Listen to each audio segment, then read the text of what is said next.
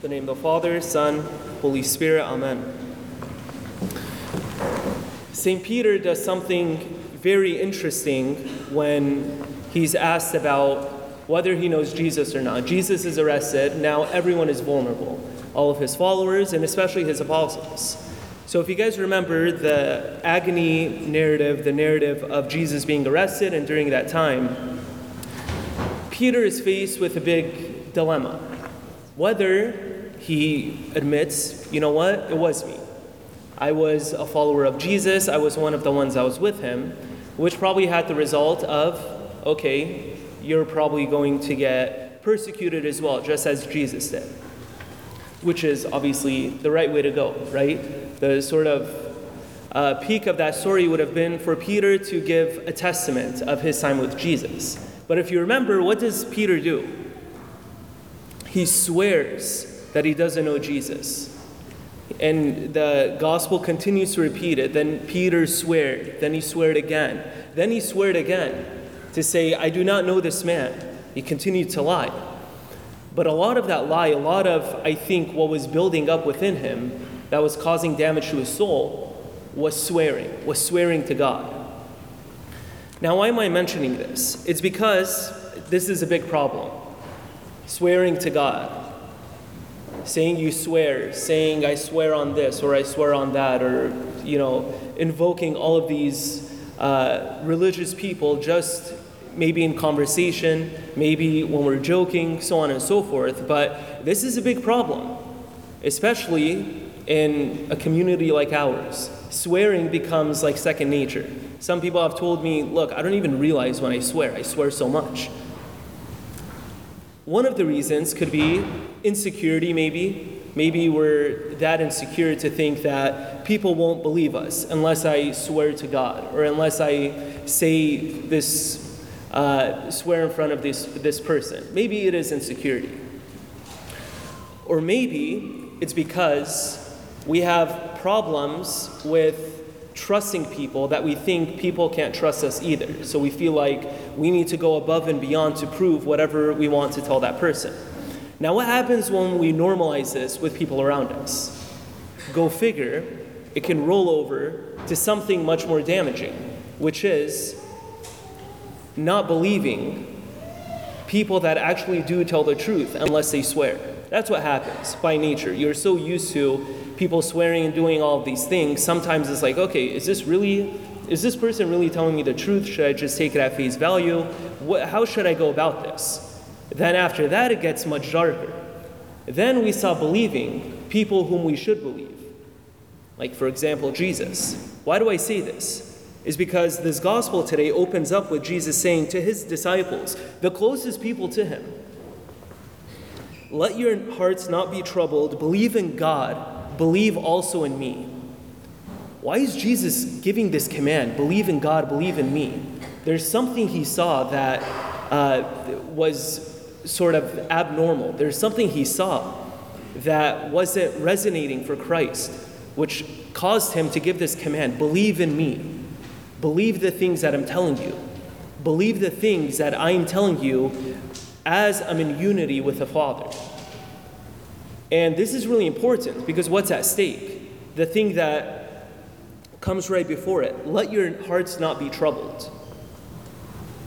When our hearts are troubled, when we're anxious, when we're down, when we're worried, when we're nervous, when we're going through all of these uh, disordered emotions sometimes, the reason why is because we don't know who to trust anymore.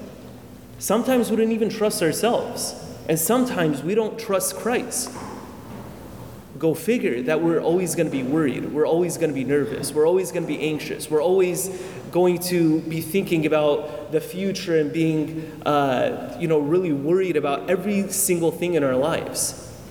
Of course, that's going to happen when we don't trust anyone around us. Now, Jesus also earlier on qualifies this by saying, be wise as serpents, innocent as doves. Jesus doesn't want us to go around the world and become gullible to, you know, every person. That's not what I'm saying.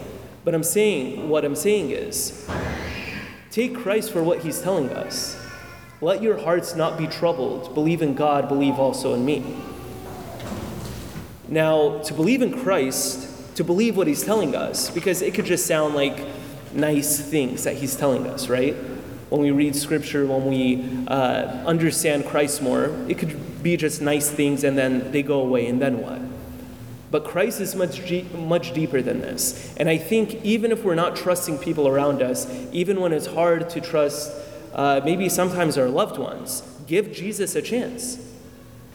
And I think that's what Jesus is calling us to do today. Give him a chance to trust him, to trust what he wants for us in our lives. Now, then Jesus, after Thomas asks him, Where are we going? How do we know the way? Okay, you're telling us to trust you, you're telling us to believe in you. Okay, but and then what? How, how do we go about it? How do you apply this? Trust and believe in Christ and believe in Christ.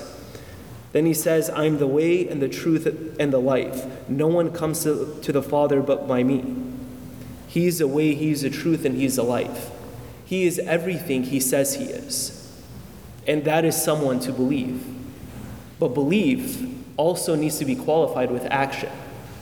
I can tell someone that I love them for years and decades. Okay, telling someone you love them is one thing, but actually showing them that you love them is something different, right? Anyone could tell you, I love you. Okay, so what? And then what? But when you see it through someone's actions, no, that's love. That's true, authentic love. When we say we believe in Christ, we trust Christ, okay, good. That's a start. But that needs to be completed by showing how do we believe in Him? Do we show Christ in our lives that He is the way? and the truth and the life. The way we know this is how do we apply Jesus being the way in our lives? What is the way? What, what journey are we on today? What do we do in our daily lives? What is our end goal? And if Jesus is not part of the answer, then there's something that needs to change. And when Jesus tells us he is the life, okay, put that to the test. How is He the life? What, is, what are our lives ordered around? What is the focal point of our lives? The answer to that question shows us.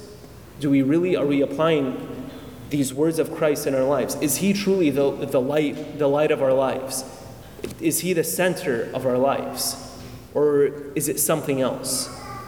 Is it something else that's distracting us? Are they secular things? Are they temporal things? Are they things that are only desirable to our flesh, to our passions? Or is it something much deeper like Christ? So, brothers and sisters, like I said, no matter how many people we believe in our lives, how many people we trust in our lives, how many people we don't trust in our lives, I should say, none, of this should apply to Jesus. And maybe we're so used to not believing people, maybe not believing in ourselves. Let Jesus be the one who is the way, who is the truth, and who is the life.